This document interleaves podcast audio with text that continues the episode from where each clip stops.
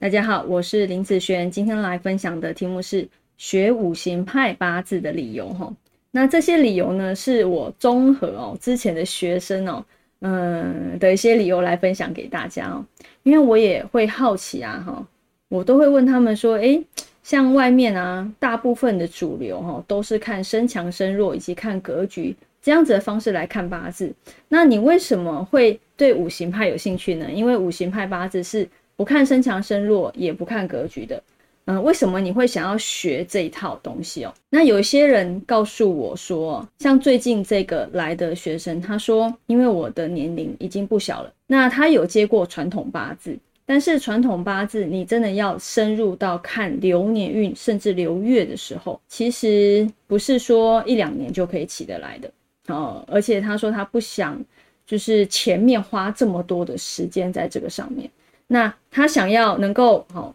能不能直接看到流年这样子运势的部分？那既然我这边是没有在以个性为主，好，直接看流年运势的一个，嗯，应该说优势之下，所以他过来找我，这是一个。那之前也有一些学生呢，他的八字哦，被其他老师看，有人看身强，有人看身弱，有人看特殊格局，他说搞得他很混乱，好，他就很生气。然后他说：“我不要再找然后看身强身弱的老师了，因为反正大家讲法都不同。他干脆就找不要看这些的老师，所以他来找我学。啊，这个也是他的一个理由。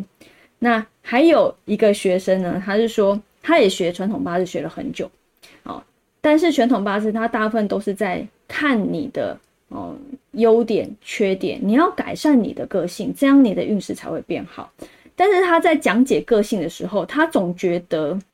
其实个性来讲，它是会变的。你怎么讲，好像都是一个正反两面的讲法，不会觉得很绝对。然后有时候讲心会虚虚的，尤其在判断流年运势的时候，因为他其实也不是学了一两年而已哦，他已经学到进阶的部分。他判断流年运势，在判断冲啊、好克啊这些部分，因为冲主要会是他们判断流年运势。蛮重要的一个点，可是呢，他在判断的时候，他也在去做实证，他发现那个准确率怪怪的，好，怪怪的啊。同一个用神，为什么一样走？比如说走木好了，哎，为什么本来是他的用神，他却发生不好的事？那有的时候走到木又却都很好哦，他就会觉得很奇怪这样子的一个现象哦。所以，呃，这个也是他来啊找我。好，学习的一个理由，因为他不想要再判断判断个性了，好，不想要再判断这方面的东西，所以他想要直接快入